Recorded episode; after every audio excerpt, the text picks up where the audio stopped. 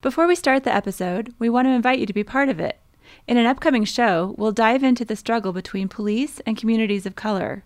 We want your questions and concerns around the problem. We'll pose them to one of the experts who spoke on race and policing at the Aspen Ideas Festival.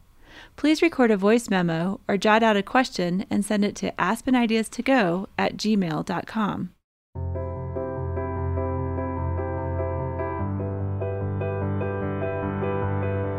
It's Aspen Ideas to Go. I'm Trisha Johnson.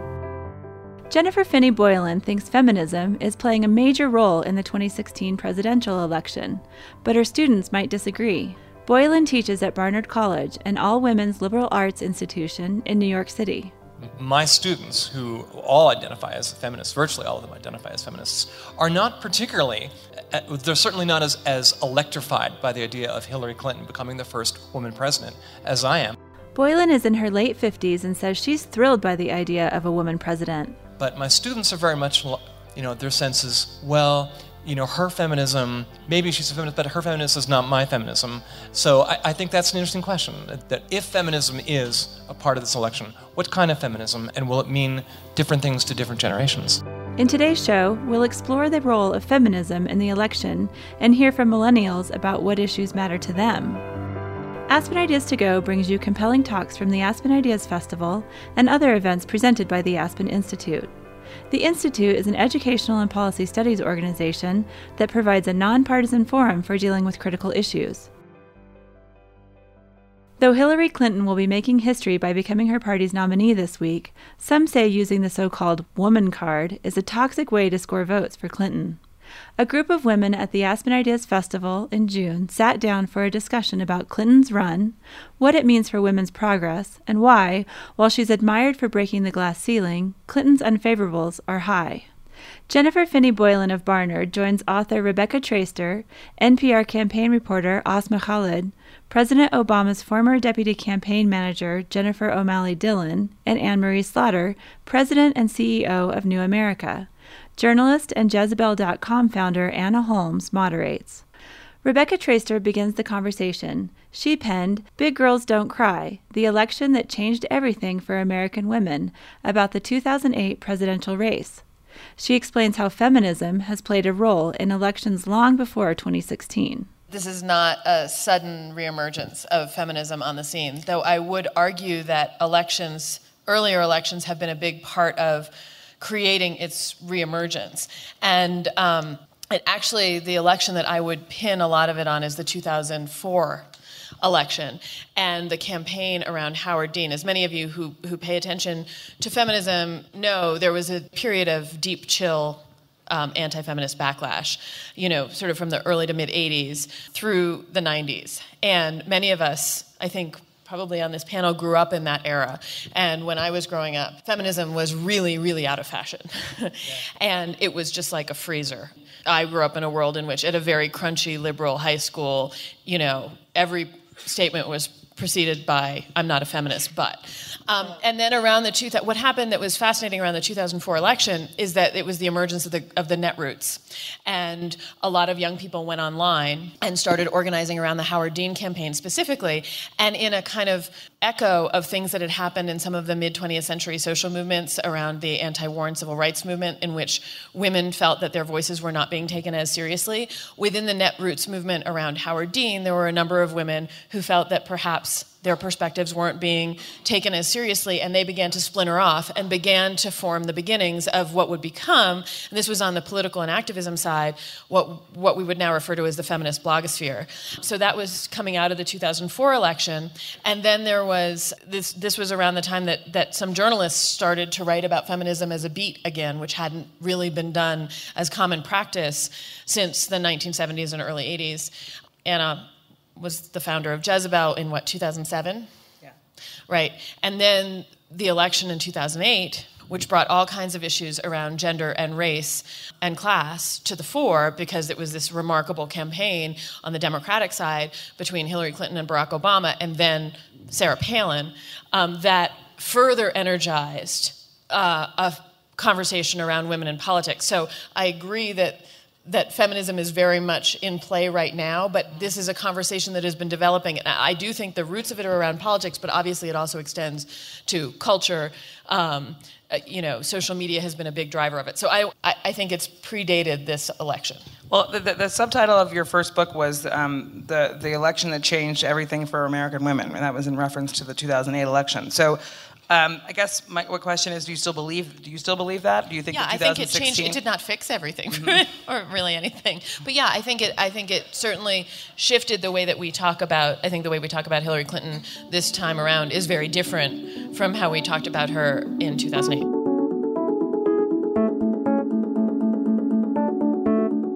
Though feminism has played a role in the past, Hillary Clinton's nomination this week is a first in American history. Still, young people may not see it as as big a milestone as older generations. Jennifer Finney Boylan. I think it's undeniable that um, feminism is part of this election. But uh, an open question, I think, is what kind of feminism? Um, I teach at Barnard, and I'm seeing that my students, who uh, all identify as feminists, virtually all of them identify as feminists, are not particularly, they're certainly not as, as electrified by the idea of Hillary Clinton becoming the first woman president as I am. And, and, and so I'm in my late 50s. Women of my generation, uh, I, I'm, you know, I'm just thrilled by the idea that this is an historic moment. But my students are very much, are, are much like, uh, you know, their sense is, well, you know, her feminism, maybe she's a feminist, but her feminism is not my feminism. And so I, I, think that's an interesting question. That if feminism is a part of this election, what kind of feminism and what will it and will it mean different things to different generations? Anne Marie, I wanted to ask well, that, Hello, Anne Marie. Jennifer knows this exactly. So I was the Barnard commencement speaker uh, this year. And when I was announced uh, in February, I was protested, uh, and a number of students and faculty sent a petition to the Not Barnard. Me. No. a Barnard administration that basically said that I was a representative of white corporate feminism, one feminism, and for those for their purposes, Sheryl Sandberg and I are the same person, right? We're quite different in many ways, but but their point was I want an intersectional, inclusive feminism. And so, to the extent I see feminism as part of this, I see my generation trying very hard not to make this election about the woman card, about to argue Hillary Clinton will be a great president because she'll be a great president. Not we're not voting for her because again, not in, in, my personal capacity, New America, again, I have to say this every time, it's true, we're a nonpartisan organization. But I really, you know, we don't want people voting for her because she's a woman. We know that's toxic in this election. That's not the way to pitch it. Uh, and yet, then at the same time, having this really kind of painful debate with younger women whose goals I share.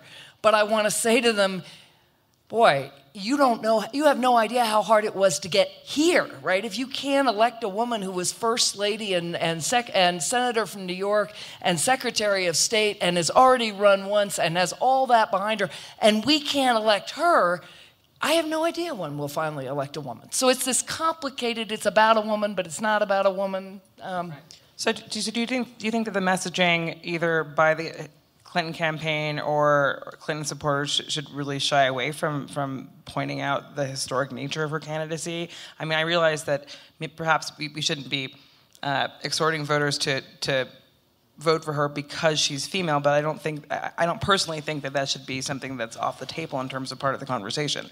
Um, I don't think it should be off the table, and and certainly, you know, when the week she won the nomination. I certainly had chills down my spine. I mean, it was it was touching history. You know, it really was touching history. But I think so that you don't take it off the table. But if you, she's not running as the first woman candidate to be president. She's running as candidate to be president, who will be the best, most experienced president. And it's a hard line to draw. Um, Asma, so, so your work, you focus on the intersection of, of, of demographics and politics. And so how do you see this? How do you, you're mostly talking to voters, not not, not to the candidates Precisely, or to their yes. staff. And, so and can you talk a little bit about types yeah. of women voters yeah. and so I would say with the conversation of feminism in this election, to me, what I have consistently heard from voters, uh, particularly after who we would have as the presumptive nominees became very clear, is that I think the way we are seeing feminism discussed has a lot less to do with issues right now, I would say, because of the, the choices that we have Donald Trump and Hillary Clinton. And what I have consistently heard from candidates is about tone. And I think that that really benefits Hillary Clinton. So, for example, I spent a lot of time recently in the suburbs of Ohio. The suburbs, I would argue, are really crucial uh, for Hillary Clinton. They um, tend to lean Republican, and I think her campaign believes that they could make some inroads there in the suburbs. Uh, and a number of those women pointed to ads that were running already in the state of Ohio where some of Donald Trump's own words about women were being used against him. And uh, I spoke with a number of Republican women who told me that they, uh, you know, necessarily were not Hillary Clinton supporters, and they didn't agree with her about everything. But the thing that held them back today, at this moment in time, for cat, from casting a vote for Donald Trump were those ads. So it was not about issues; it was purely about tone and message and how he was talking about women. Um, so to me, that's kind of one of the biggest takeaways. But I will say, I I'm intrigued by sort of this idea of not running as the first woman president or running as the first woman president, partly because I, I look back at the comparisons to 2008 and identity politics and the degree to which President Obama had really both historic levels of African American turnout, but also amazing levels of support from African Americans. And, you know, Hillary Clinton's demographic, to be blunt, I mean, it's white women and white women. No, no African American older women. Old, older African American women, very strong. That, but her identity. If we're talking about identity oh. politics, right? Is Hillary, Hillary Clinton? She is trying. I guess what's interesting to me is her her identity, right? Is a white woman, and that group has gone for Republicans. It's a group that Mitt Romney won by 14 points four years ago. Mm. And it's a group that I think she believes she can make inroads with. But it's a group that, you know, is not bending over backwards to support her. And that I find very interesting. Right. That's one of the ironies of the fact that she is, I mean, she is regarded, as, and in fact, many of her supporters are often um, tagged as, you know, older white women who just want to see their own identities and their own priorities and perspectives reflected in the Oval Office. And the irony exactly is that married white women vote Republican consistently. Um, and that in fact, the people who have made her the nominee are women of color. Uh, that's the Democratic base, and unmarried women, including unmarried white women, actually vote Democratic. Well, they vo- they voted for they voted for Obama. They vote Democratic. Marital status um, and race and eth- ethnicity have a huge impact. I want to say one word in defense of millennials. I want to say something about the generational divide very quickly. I'm not a millennial. I'm 41, but um, I think that. Uh, a couple, two things sometimes get lost. One is this Anne Marie talked about um, this lack of a sense of if not now when and what we've been through and like what the impossibility of the past in the past of a woman being elected president. And one of the things that i think we sometimes forget is that if you're a young person if you're in your 20s your political consciousness, your adult political consciousness, the years during which you've probably been paying attention to politics, are years in which Barack Obama has been the president, in which the person who was his major rival for the presidency was Hillary Clinton, um, and then Sarah Palin competed against him, in which you've seen the candidacies of Herman Cain, of Michele Bachmann, of Ben Carson, of Marco Rubio. For them, the view of who's out there in the political landscape, it's not the endless sea of white men that is the view that many of us who are older have. So that sense of urgency that people that older people seem to say like how can how how do you not see how crucial this is? If you're a young person, you may not see how crucial and impossible it seems. And the other thing is that I think we sometimes forget that the clash of ge- there's always generational difference, um, and that it's really necessary to moving forward. So that you need to have a youthful energy behind let's let's burn it all down. Let's have a revolution. And you need to have the more pragmatic perspectives that that is born perhaps of having seen the sausage made. So and they balance each other out so that you if, if you only had the pragmatism we probably wouldn't get anywhere very fast. And if you only had the revolutionary spirit you'd try to have a revolution and get stopped and then give up. And you need both of them working together. So that's my defense of the millennial and the generational difference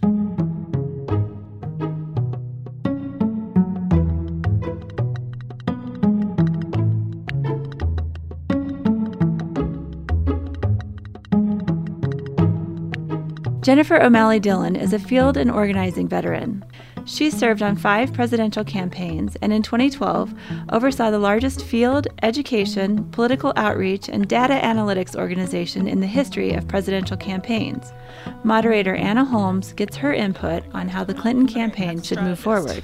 Uh, we were just kind of talking about Trump and, and, and, and kind of, you know, some of the techniques that the Hillary Clinton campaign has deployed against him already.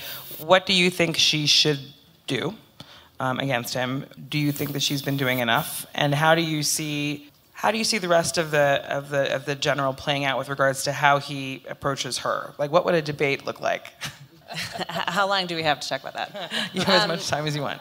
Well, uh, first, I want to just say, you know, I come at this from two perspectives one, as a person, and two, as someone that works in political campaigns. And as a person, I want to support Hillary Clinton for any reason that I want to. And, you know, whether she's a woman or whether, you know, I've met her, whether she speaks to the fact that I have two little girls, you know, whatever that is, I want that to be fine. And that's that's my personal choice and I think that's part of what this is about. I think for an operative and thinking about what Hillary Clinton needs to do, I think we have to really think about this beyond just big segments, beyond age, beyond gender, um, but really get underneath at an individual level. What millennials want, what what I want, also not a millennial, um, you know, what uh, older people want, what anyone wants is to be listened to, to feel like they're a part of a campaign, to feel like the things that matter to them in their lives are understood, um, that they have a voice, that they have a place and an outlet to see themselves and see the values that they share be part of that. And so I think that part of what opportunity we have right now and what Hillary Clinton has in the general election is to really show the stark contrast between her, the Democratic Party, the values and the issues she cares about, and who she is, and what she's going to do for this country, and, and, what Donald Trump is going to do, and the Republicans that are standing behind him. But I think from a strategy perspective, we really have to talk to Jen O'Malley Dillon, which is my anyway. You can call me Jennifer Dillon, but that's my mother-in-law's name, so I get confused who you're talking to. Um, but you know me and what I care about and what what matters in my life, but also how I want to be part of the campaign. Do I want to be an activist? Do I just want to read about it more? Do I want to see? Am I, am I going to check it out on TV or is it going to be online? And then how do we recognize that there are very big differences even across this stage, across this room, that she needs to spend time and her campaign needs to spend time listening to and tapping into, and she can't do that alone, obviously. And so how does she build an organization and an operation to allow all of these voices to be part of of it for young people to, to have the conversations about where they see themselves in and what they're looking at, and then have a place for that to go and actually turn that into not just talking about what we care about, but what we're going to go do about it. And so I think she's done a, a, really great job of doing that. I think she's built an organization in all 50 states where there's a lot more outlet for people to be engaged and be part of that. And I think that she's really spent a lot of time, whether it's big events, but in particular, really talking to people um, at small gatherings and small events to hear what they care about and to talk about them. And I think that's really where we're going to see the impact and the difference between, um, you know, her and, and, and Trump. In terms of debates, look, I think the debates are going to be tough. Um, I, think all of this is going to be tough. I think that's the biggest thing to say. I think um, the, the reason she could lose is because we take for granted how hard this is going to be, or we look and see how much money she has versus he has, or how crazy the stuff is that he says, and we think, oh God, there's no way people could support him. Um, and, and that's, many people could see that. And that when we become complacent, that's when we, we have uh, you know a chance of, of not doing what we need to do.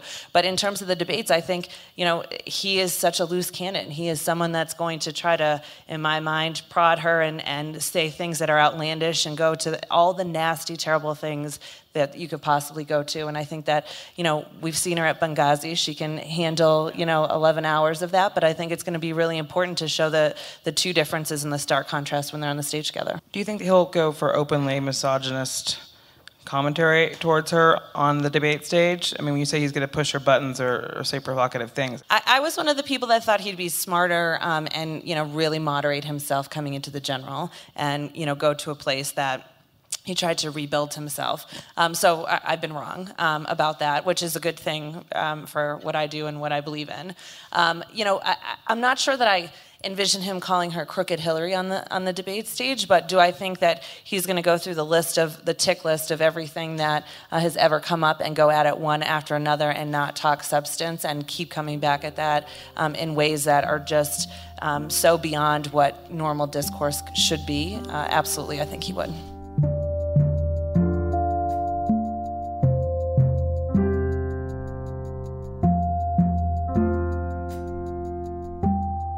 Anne Marie Slaughter worked with Hillary Clinton from 2009 to 2011 when she served as policy planning director at the U.S. State Department. She was the first woman to hold such a role. She talks about that experience with Anna Holmes. Hillary Clinton, and she's a complicated figure, as everybody knows. Uh, I want to know if you can tell me what frustrates you the most about her, and what frustrates you the most about public conversation about her. You don't really think I'm going to answer that first question, do you? Maybe. Uh, I, you know, I, so I have to say, I, I didn't know Hillary Clinton at all until uh, she interviewed me in December of 2008, and she hired me two weeks later. So I had met her once, and she wanted, I mean, this is very Hillary Clinton. She wants to break every glass ceiling she could. There had never been a woman at policy planning. Policy planning is the big think job. It's the job that was first held by George Kennan, and it's been held by a series of men who are major foreign policy thinkers. And she didn't know me. She didn't put somebody she knew in. She went and fa- went looking for a big foreign policy thinker, and she'd read an article I'd written. Um, and I think that's telling because she there's never any lack of people who want those jobs. So she so she hired me, and I I spent six months just really trying to get to know her. And I'd never been in government or in a campaign, so I had a lot to learn. Uh, but uh, you know, I say, and it's true. Uh, um, you know, my respect for her went steadily upward, and she. Uh, what I came away thinking was she gets she has this reputation and there's a lot of gender in this right? Hard worker. How often have we heard that about women right? Knows her brief does her homework uh, kind of diligent the good student. She rarely gets credit for big think. But she changed my thinking more than i changed hers Right? She, I came in as a, as a national security person and I left believing that, go, that development issues were as important as national, as traditional diplomacy, which is a big think thing. So I, um, you know, does she get irritated at times? Yes. Um, we were talking earlier, though, she's persuadable. Uh, she is definitely persuadable. She may not be happy about being persuaded. I mean, if, I, if you're art, but you know when you're working for her, she may get irritated, but if you hold on and keep advancing your view, you can persuade her, which, which uh, uh, was, I thought, something, something important. In terms of, you know, what, what frustrates me the most, so much.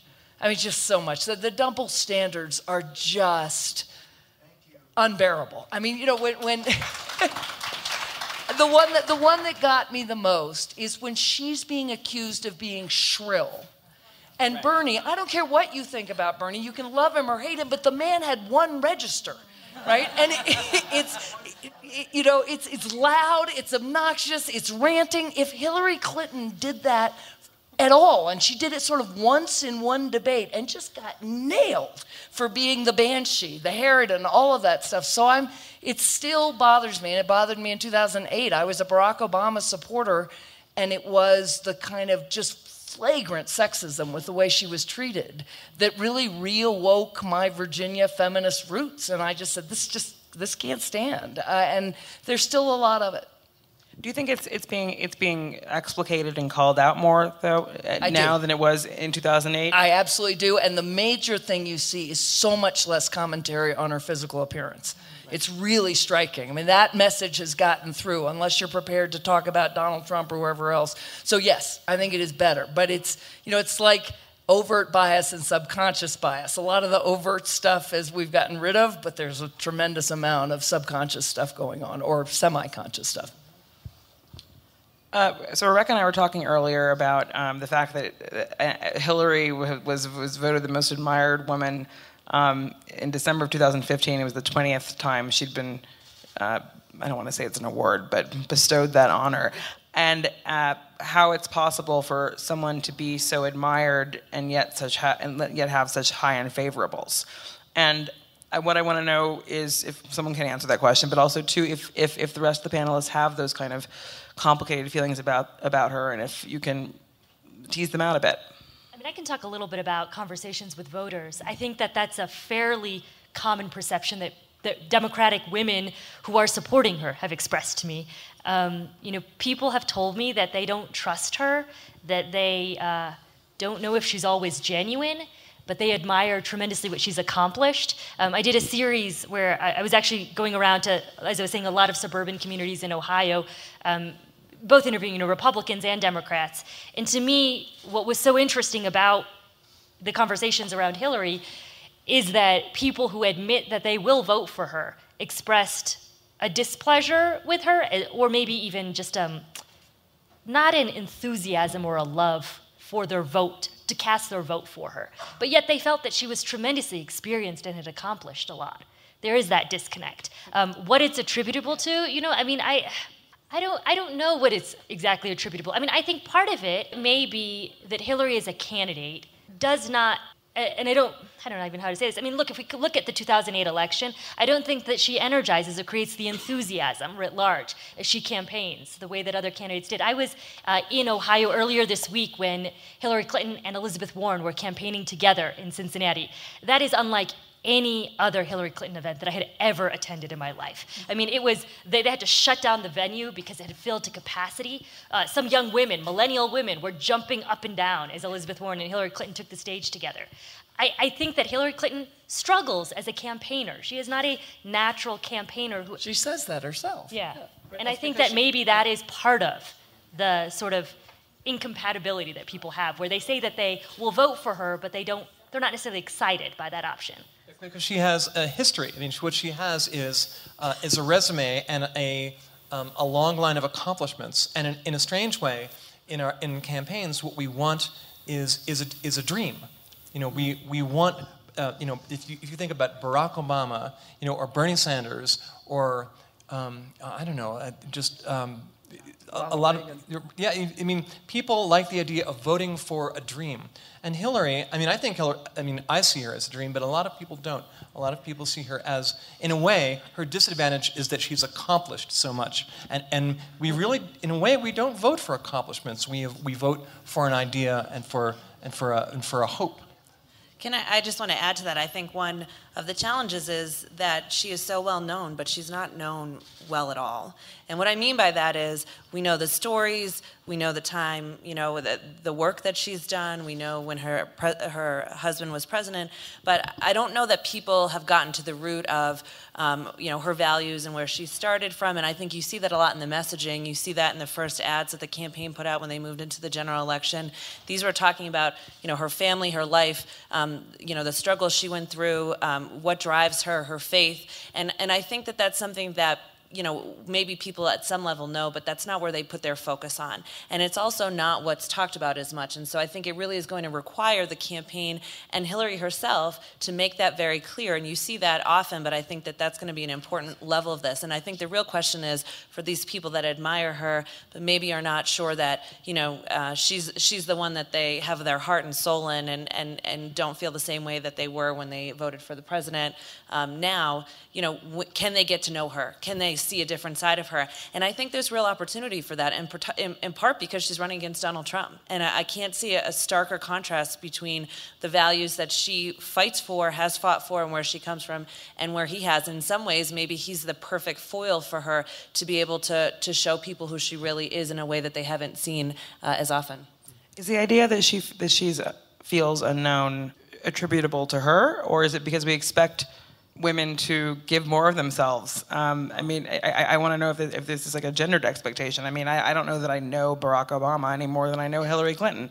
Um, and and I don't know that we'd be talking about him that way. Although some Republicans did, you know, they they described him as being a, a cipher of sorts, that he was, you know, going as so far as to say that he was a, a secret Muslim who wanted to bring Sharia law. But um, Rebecca, I, I want to I want to kind of address this to you and to every, and everyone else. But it seems to me that I, I I'm not sure that Hillary's problem with connecting with voters is her own fault. She may not be a good well, campaigner. She's not the easiest campaigner. So I have, I have. A, this is sort of a combination of what Jen was just saying and your question about her popularity and then her high unfavorables.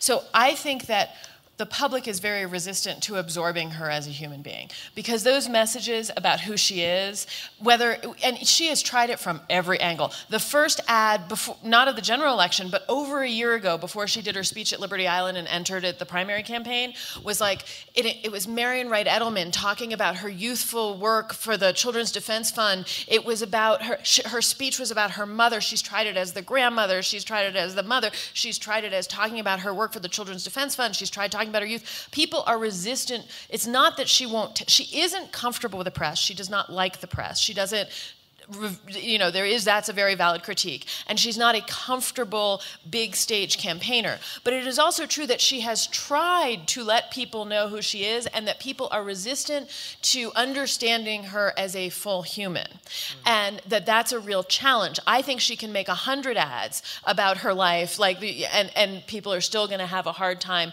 understanding that she's a human be- being because there is there remains in our head something fundamentally incomprehensible about an ambitious woman woman who wants to be the president of the United States. And eh, that's not, that's not a model of femininity that we understand, and it's not a presidential model that we yet understand, which is one of the reasons that these things are so important because the individual figures, even though they're very limited in their symbolic and representational power, begin to, to change our view.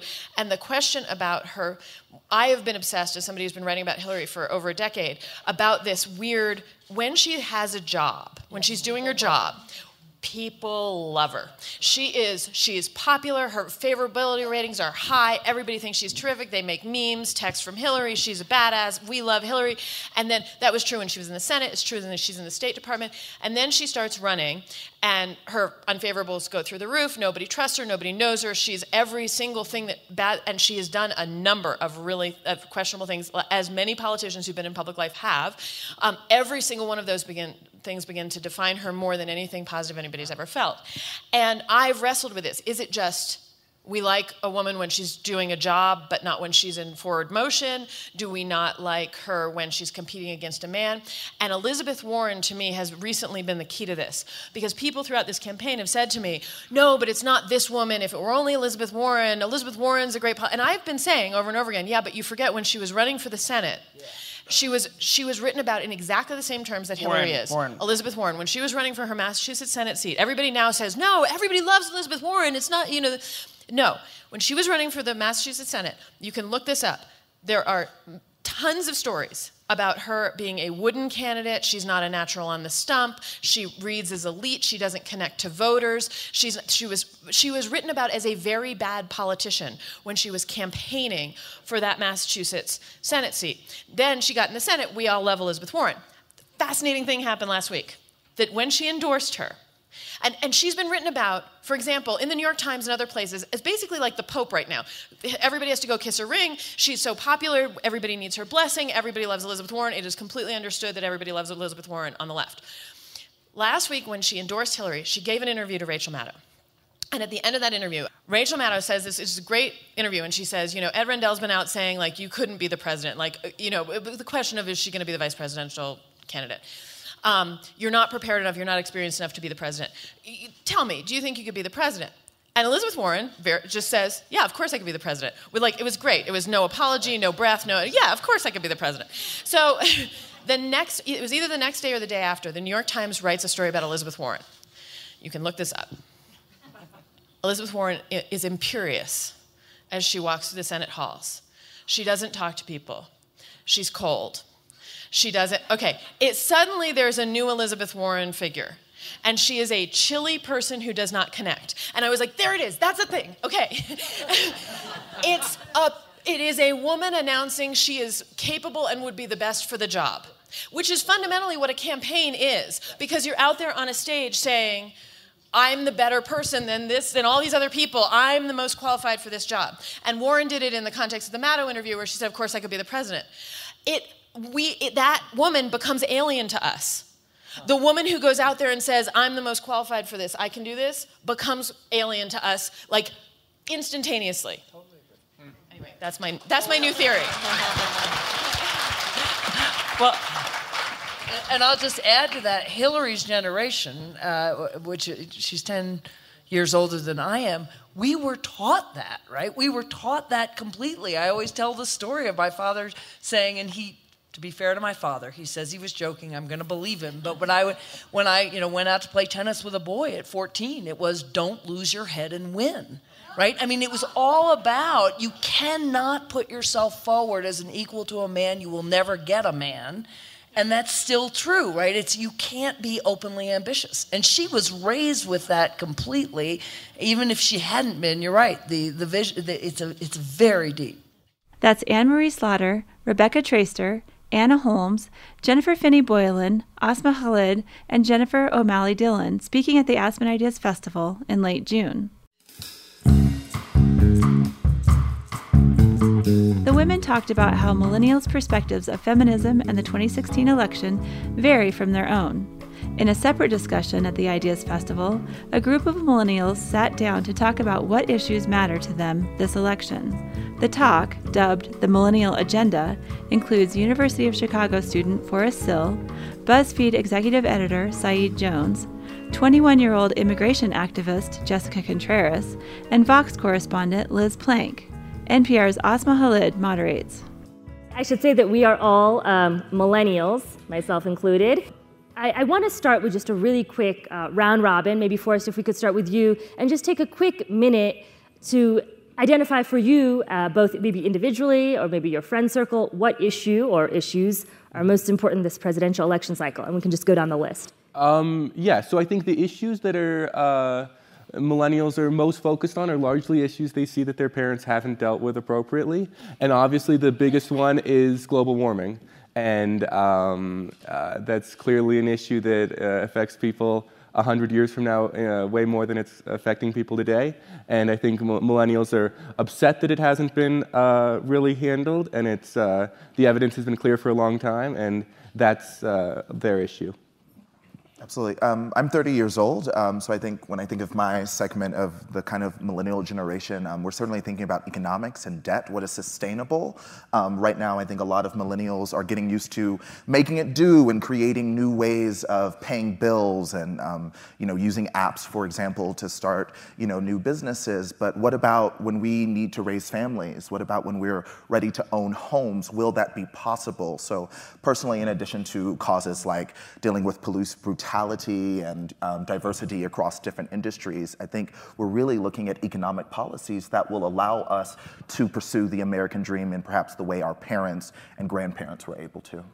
Um, well, being that I am an immigrant and I'm an immigrant rights activist, uh, I think it's no, um, no doubt that my biggest concern is immigration. Uh, mainly because I only have a work permit. Um, I have no legal status. I can only work and I would like to be able to continue studying um, and get back to my community, which kind of makes it hard right now because I have to work and then I have to pay out of pocket um, when I would rather, you know, be able to get a college degree um, and do the things that I want to do, like start a nonprofit. So. Uh, yeah, I, I wanted to start with a comment about the, the, the label millennial, which I think is very funny. I, I worked inside uh, a newsroom at, at, Mic where we called it the M word. Like we were told, and uh, I, I agreed with that direction at a certain point to not use the term millennials to speak to millennials because millennials wouldn't click on those headlines and be interested in those articles and wouldn't share an article with the M word in it because they uh, you know, begrudgingly didn't uh, want to be identified that way. So I think that that's pretty interesting. I don't know if um, uh, any other generation resented their label as much. Um, but, but, but yeah, for, for me and, and I guess for, for a lot of young women, I, I think it's, it's, it's women's issues are, are very pressing uh, when it comes to things like abortion and ideas around birth control and, and access to reproductive services. Um, in a lot of ways, in our uh, lifetime, it's gone back. Uh, we've had a really great uh, decision come out of the Supreme Court uh, in the last couple weeks, um, but in the last couple years, it's just been one bad decision after another, and we now have a presidential candidate talking about, uh, you know, punishing women for having abortions and then taking it back and then saying we should punish like uh, so, so i think there's a lot of uncertainty around those issues and, and that is scary for a lot of young women I think too, it, it, it's worth saying. I mean, you can even see, right, like the the folly of like the idea of a millennial agenda. Look at the diversity of ideas and concerns. And I think one thing that is fair for this generation, and again, it spreads people who are 18 years old to 35 years old. That's a huge gap, right? But I think in general, you see people reaching out and trying to look into uh, conversations and issues that may not directly impact their lives, right. but recognizing that we all are in this together. And I think that idea of, of collaboration, of, of listening more to groups that you know you may not be a part of, um, is something this generation seems to take pretty seriously.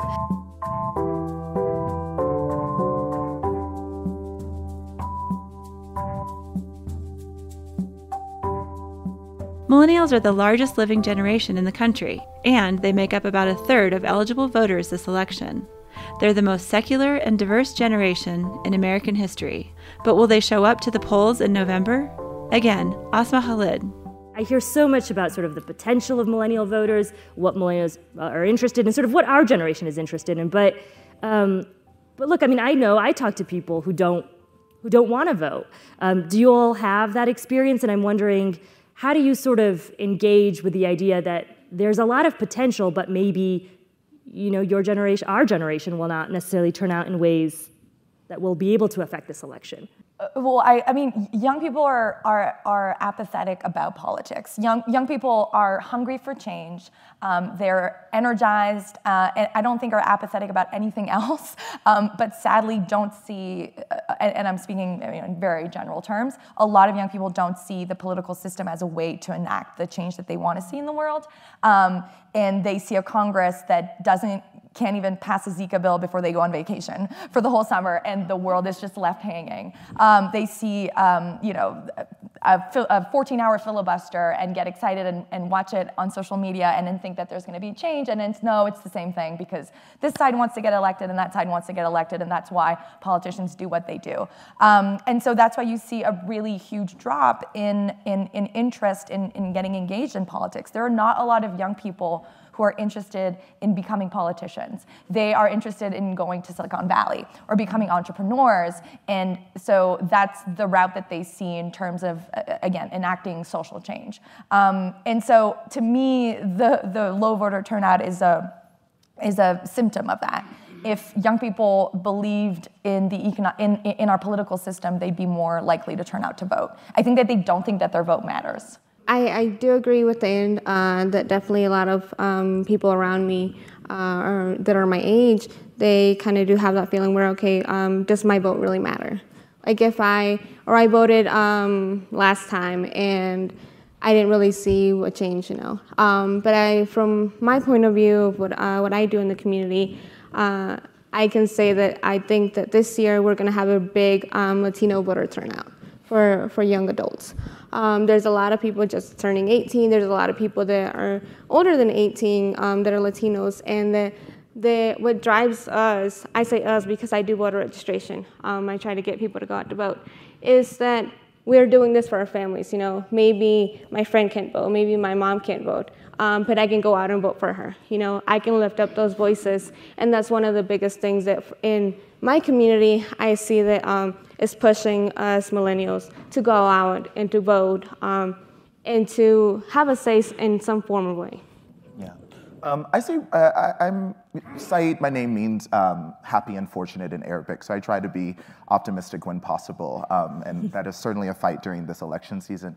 Um, I see, I think there are three reasons actually why I think millennials are going to get out and vote. I think one, uh, Donald Trump scares the hell out of a lot of people, and in particular, young voters of color, um, women, certainly people who care about immigration. Um, you know, as a black gay man, I mean, Orlando is very much on my mind and seeing the way all of these conversations, it's not just rhetoric, it is real, you know. Um, and so I think a lot of people are going to step up, and you certainly see Latino voters registering, you know, in, in pretty high amounts. Um, I think Hillary Clinton um, as a potential president is going to be an important, important draw for certainly a lot of women, but also a lot of people who want to believe, however imperfect she is as a person and politician, that perhaps there is a bit of hope. Maybe there's another opportunity for us to get this, this American project right. Um, so I think they're going to turn out. And then there's my generation. I grew up in Texas. So uh, George W. Bush was my governor when I was coming through um, school, and then I saw, you know, him um, enter the White House, and then my generation got to finally vote, and we saw, you know, two terms of um, President Barack Obama. And so I think if you are certainly like in the latter part of the millennials, you've seen this amazing range of politics, and I think you see what happens when you feel that your leader isn't representing you, and um, I think we're going to turn up because we don't want to feel that way again.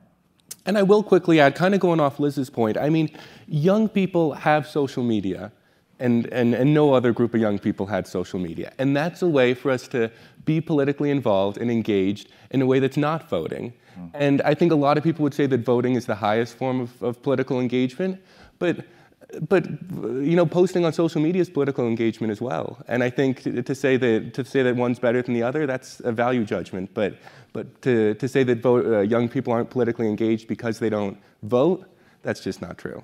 That's a really interesting point for us. I spent some time recently in Cleveland interviewing young African American activists who are um, protesting for, around criminal justice reform. They're sort of very actively involved, and one could make the argument more actively politically involved than simply going up and showing up on election day. But for some of them, they, as Liz was saying, didn't see a point in voting. They didn't feel like it was actually going to affect their lives. I, I want to let's go ahead. Well, yeah. and one, one, just to jump off that point, there is a correlation between. I mean, f- Facebook users are more politi- po- like politically engaged, and, and Facebook users are actually more willing uh, or more likely to vote. And so there is also the correlation. I think we can't uh, let people think that you know liking or posting a status on Facebook is all young people are into, and they think that that makes a difference. They're they, they're you know influencing their friends and also um, and, and, and, and we've seen movements like Black Lives Matter, I mean, use social media to change the platforms of candidates. I mean, there was a Black Lives Matter plank uh, on the Bernie Sanders website after Black Lives Matter um, activists used the internet and, and, also real life protests to, to, to enact that change in, in policy. And I'd add too, I mean, I, I, tend to think of social media as enacting, I do think it's political engagement, it's the right, to, you know, it's assembly, it's petition, it's kind of collecting ideas so that there's a sense of uh, data for how many people feel a certain way. But also, I think a lot of young people are going to be motivated by watching what's happening in Europe with mm. Brexit and seeing how young voters who overwhelmingly voted right to remain and how they feel now at seeing that um, the voting generation that is going to have to live with the fallout of this decision for the shortest um, period of time voted most overwhelmingly for the UK to leave. And so I think, you know, young people, again, like social media has brought news into all of our lives in a way that's much more tangible and it's all over the place. It's not just the newspaper at the breakfast table anymore. Which candidate will millennials choose come November? And why do they vote the way they do? Asma Khalid of NPR continues the conversation. So let's talk a bit about the November election then, in terms of how candidates are addressing the concerns of, of our generation. Uh, I think sometimes when people think of millennials, they think of overeducated, underemployed, you know, coffee baristas. I mean, there's sort of very negative associations of who I think this generation is, particularly when it comes to education levels. Mm. And one of the things that I find really interesting is when you dig into the data, uh, a majority of millennials still do not have a traditional four year college degree.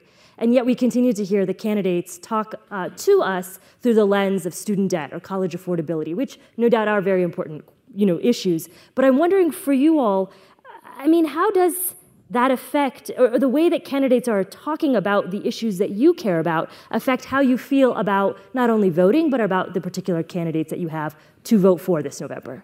I think a huge thing, I will just say one huge thing for millennials, and uh, you know, I have no idea if this happens to other generations too, but I think you definitely see it this election cycle is authenticity. And they really care about treating, being treated as like a full-fledged adult, which we are, but, um, and also not being pandered to, and I don't know if old people don't like to be pandered to, but but we definitely don't. And I think you saw this with the um, the uh, the uh, the not my abuela hashtag after Hillary Clinton.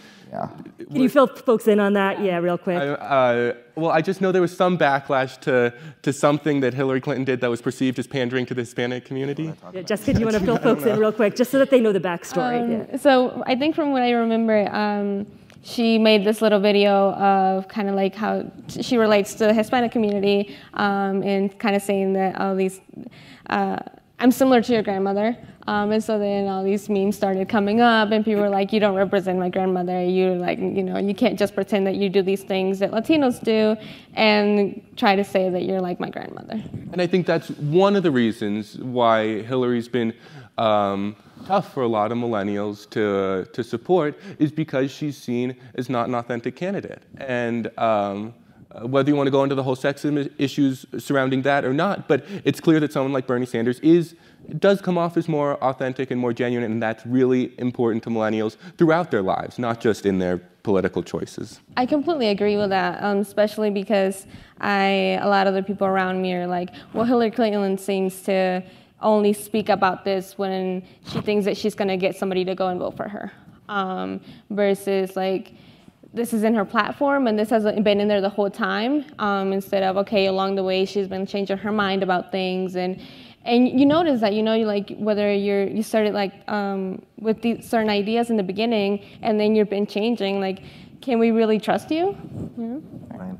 I mean, that's what comes with having decades of experience and working in politics is that, like, yeah, you've changed your mind on big issues, just like I've changed my mind, you know, on over, over the course of my life over, you know, uh, m- many issues. And I think the authenticity, I mean, I'm gonna, this is probably gonna be unpopular, but I get, I actually do get annoyed um, with the way that, that, that some millennials um, choose candidates as like, and, and I think Obama is a perfect example of someone who is totally authentic and and or or appears to be very authentic and energizes and it's and, and inspires. But i don't think that that's how we should choose who leads our country. Like i don't necessarily i, I think i would want to have a beer with hillary clinton like for sure um, but i also think that's not what should determine um, who should be the leader of you know the free world I think the politics of authenticity are so interesting because um, interpersonally, when people say, well, I'm just keeping it real, I'm just being honest, it's usually after they've said something incredibly rude, Right. right? You know, that's, that's, I'm just keeping it real. Now, and then if you take that to the next level of communication, people say, well, I'm just not about that political correctness. And I'm like, okay, but have you noticed that you're being politically incorrect almost always skews towards you saying something incredibly offensive as opposed to something challenging, right? You know, um, and so you know, and again, I feel the same way. I look to effectiveness. That's what I'm more interested in. I'm not trying to have brunch with Hillary Clinton, and I'm not trying to have anything with Donald Trump. I'm interested in a leader who can get things done, who can face what appears to me to be one of the most intractable Congresses this country has ever seen. And so, you know, knowing that authenticity is just something that's that's just a veneer. I, I, I don't trust it, and I think um, I- I I hope I hope all voters can move past that as a concern because I think it's used as a weapon. I think it's used against uh, women. I think it's used against people of color in manipulative ways. And I think straight white men, it's like, well, what does it mean to be an authentic straight white man? Rich and powerful. Oh, you got it. You know, so it's like it's not a very fair fight or um, or, or platform, really.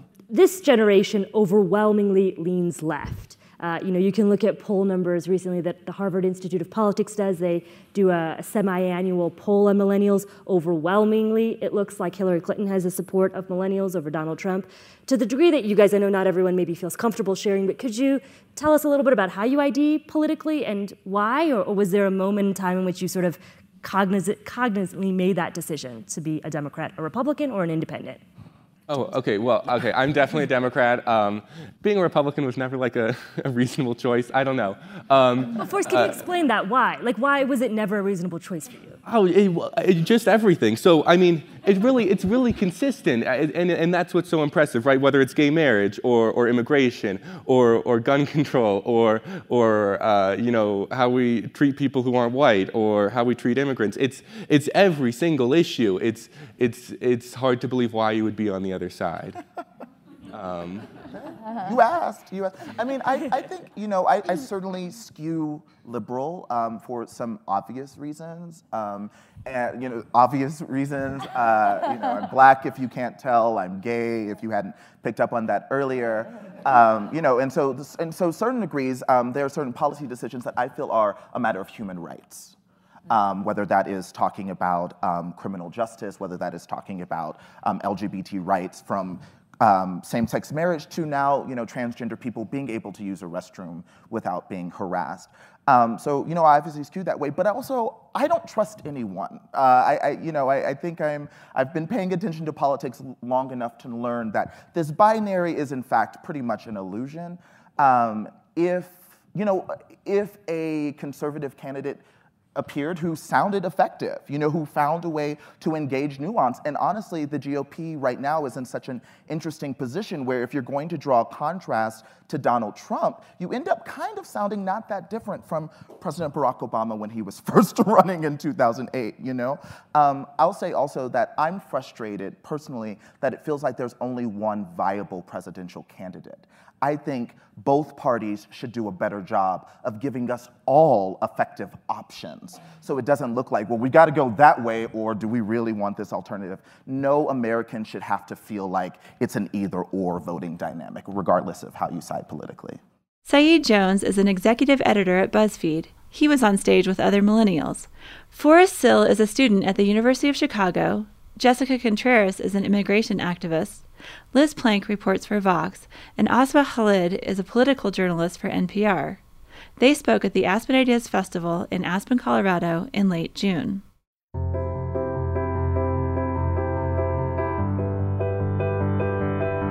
Next week, we'll take a break from politics and bring you a talk about creative ideas and how to best communicate them. Wharton School professor Adam Grant will shed light on how to speak up without getting silenced and how to find allies in unexpected places. Make sure to subscribe to Aspen Ideas to Go on iTunes, Google Play, or your favorite podcasting service. Discover more about the Aspen Ideas Festival at aspenideas.org. Follow the festival year round on Twitter and Facebook at Aspen Ideas. Today's show was produced by Marcy Krivonen and myself and recorded by our team at the Aspen Institute. I'm Trisha Johnson, Editorial Director of Public Programs. Thanks for listening.